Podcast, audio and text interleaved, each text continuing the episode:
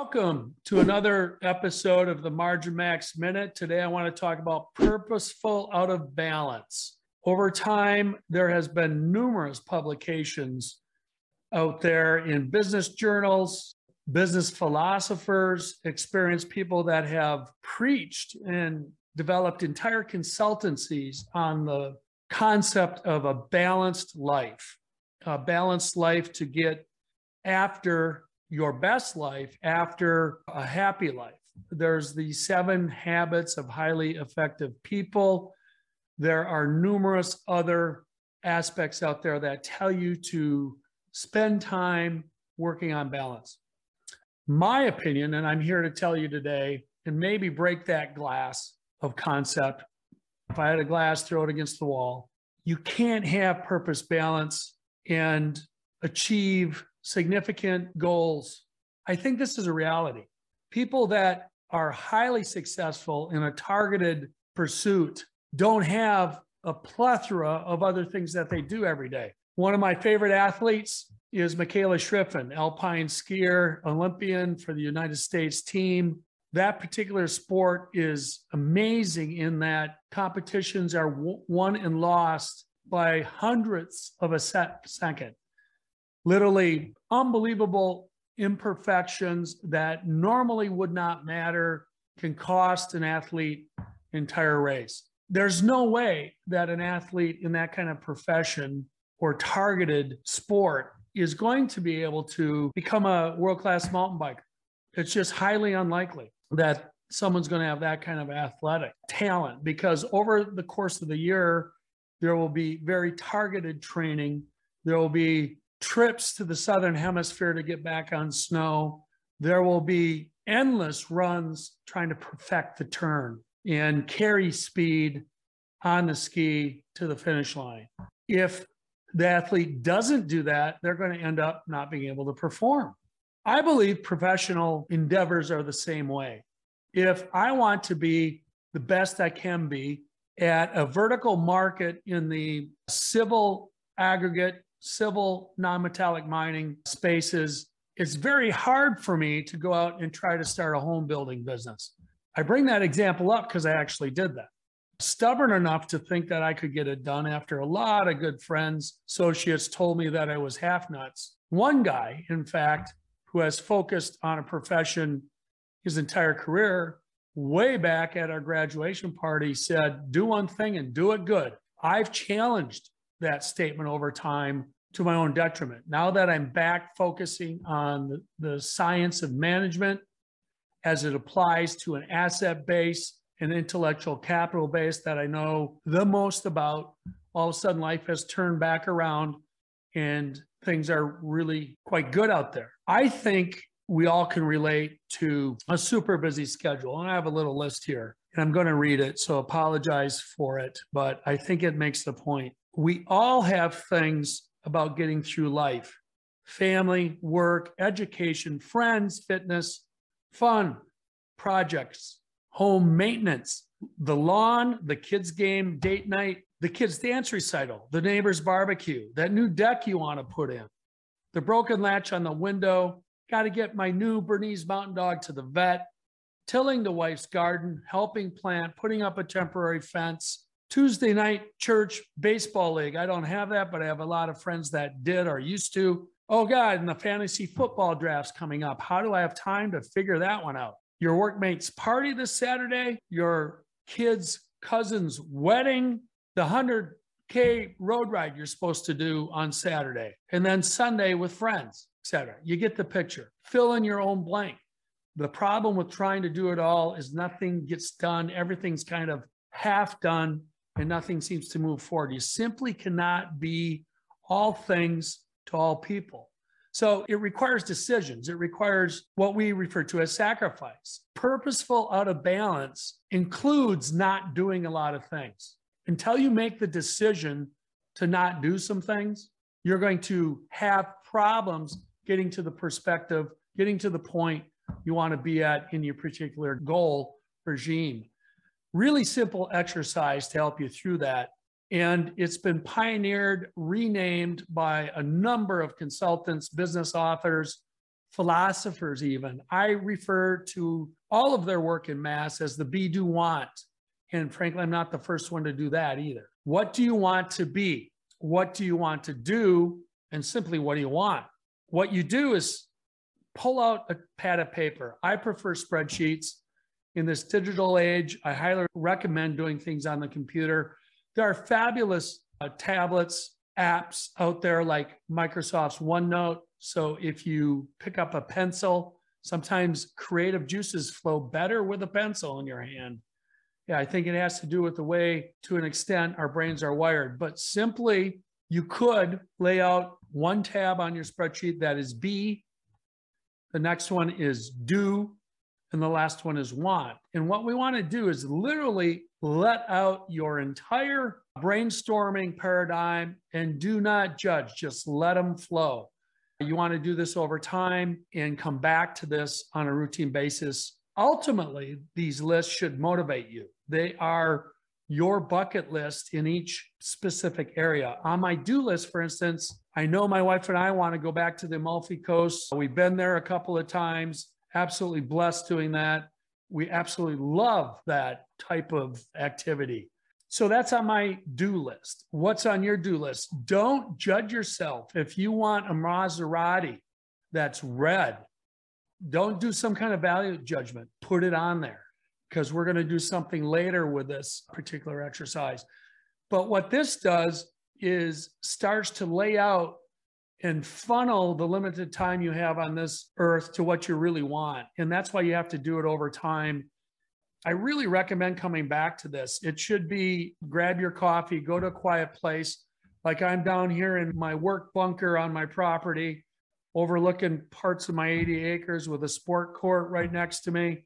It's a really nice, relaxed space where brainstorming comes to me quite nicely. Find that place and go make this initial list. I'm going to stop there and we can cover that a lot more times and go into a deep dive. If you want, you can contact me at my website and we can give you more. I will actually have a tool out there available soon to complete that. But this is the beginning of making your choices. The message today is to go out there this week and figure out what you're going to stop doing. And in stopping that, that is a sacrifice. You're going to sacrifice that. And until you do, it's very difficult. A big part of my life in trying to get to this aspect, which I love, I love to share my business ideas, coach to the extent I'm able, advise to the extent I'm able, help other people solve business problems, which just fascinates me to the extent I'm able really is a big part of my life. And I didn't get here right away. In those years, going through that list I went through earlier, in how busy it was. My God, there's so many of you out there that are young professionals that have your weekends completely booked. Hockey games, dance recitals, baseball, softball. It might be something like show choir or band camp. It doesn't matter. You, as a parent, are going to be just booked. What I'm telling you is still find some time in that weekend to move along what you need to do for you. A little bit of self centered, maybe. Other people aren't going to understand it, but you have to move along at least minimally some of these items. And the best things to get off your plate are Netflix at night. I love a good movie. My wife and I love taking that time to relax, kind of mental recess, but you just can't make that a habit every night. It might be the news in the morning, it might be divvying up the chores to run the household. One of the two spouses does grocery shopping, the other one does laundry. Whatever it is, you try to optimize the time so that you still can grab some hours every week to move things forward. And, and in my case, I've always been very interested in being the best I can be on a mountain bike. I find my version of flow quite often on that particular challenge. It requires good fitness, it requires health, it requires strength, full body strength, and all that kind of thing. So, to find a few hours minimally, even in the most busy part of your life, is really, really important. That's going to knock something else off. And there's likely something there that you don't need to do like a Netflix or something you can partition like laundry and grocery shopping. It sounds so fundamental. And we all really don't need to hear this, but most of us don't actually take the actions to get those kind of things done. The next thing you do with this be do want is put a timeline on it, but we can't put a timeline on it till we prioritize it. I'm starting my third decade in this kind of exercise. And what's interesting is please save your notes. You young people out there that in your 20s, 30s, 40s, even 50s. I'm in my 60s now. And it's amazing how your priorities change, but the fundamentals still are there. And it has to do with some of those wants, some of the things you do. You actually are able to check off a lot of the list as you roll forward. And it's kind of neat to be able to look back and see what's going on. And you get a real deep understanding as well. So prioritize those.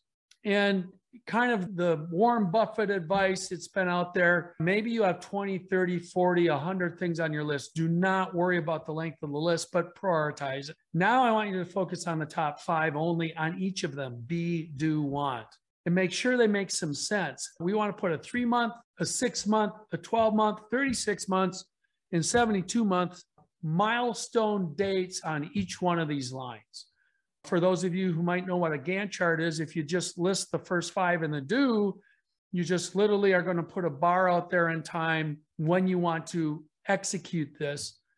And that becomes another sub priority. First, we said what we want to do, number one. Now we're putting time on it because whatever's out there at 72 months to do, we're not going to do today. We're going to start to order what we want to get done. For now, throw away the rest of the list. Okay. And the biggest part of this is to decide what you're going to say no to moving on. So get that done. What's going to happen is you're going to drive out of balance, which I'll call new balance into your life, where certain things are going to be your focus. Maybe you choose kids' activities, great, and you fill in the rest of your calendar with what you can do. Maybe you pick mountain biking like I did because the kids are uh, graduated from college, off on their own careers, starting their own families. So my wife and I have plenty of time for our own pursuit. She spends a ton of time on photography and learning about that. She's a professional photographer. But what we find out is we also sometimes, especially me, drift too much from spending time together. So that is actually back on my list to find reasons and lots of times to spend time together. But what I don't do anymore, I don't snow ski right now because in the wintertime, I am blessed to go out to Arizona and do a 12 week training block with my mountain bike. My wife enjoys the sun. We hike together, we walk the dogs, we visit some relatives, we have friends out, but I don't snow ski. And in that particular endeavor, too, being retired, which to me, you'll find out means doing precisely what I want to do, I still coach the new management team at the businesses that I own and check in a mentoring and kind of a chairman role and then work on what else I want to do. What's your version of that? I'm only sharing mine because it's working for me right now. What's your version of that? And to start to design this in your 20s or 30s is a huge benefit. I didn't really start this till my late 30s, early 40s. The be do want concept, starting to check off my bucket list, designing my day, my vacations, my trip, my family time to get done what I wanted. And inserted in there was top priority of getting my kids through the education system, through college, and doing what I could from my perspective to facilitate their journey to their jobs. That came and went. When you're in the middle of that 15 years roughly, it seems like there's nothing else, but you keep your be do want list and you know that you have major time going forward. This is another reason to stay healthy, by the way. This is why fit professionals still need to make time for that athletic endeavor, for that hard thing. We'll talk about those more in Margin Max minutes. But to summarize now, number one, think about purposeful out of balance. What is your balance objective so far in your life? And what are you going to stop doing? What are you going to say no to? Next, do that be, do, want list. Make sure you write it down, use a spreadsheet, something, prioritize that, lay it on a timeline, and now start to get to work on it. And the way you start to get to work on it right out of the box is Monday morning, you're going to say no to something. It might be whatever it is for you and get that done. So we'll end there. There's plenty more to this topic. Look for that in terms of blogs in the future. even particular seminars, master's classes, and such on this exact topic because this is a big topic that we will be coming back to. I wish you luck. If you want to chat about it, you know where to find me www.thefitprofessional1.com, all one word. You can also email me at paul.thefitprofessional1.com and I'll happily get back to you. If you go on my website, I'd appreciate it. If you leave your email there, tell me a little bit about what you have going. Let's start a dialogue, see if we can learn from each other and help that experimental learning curve in your life get you where you need to go. For now, you get out there, have a great day, and rock on.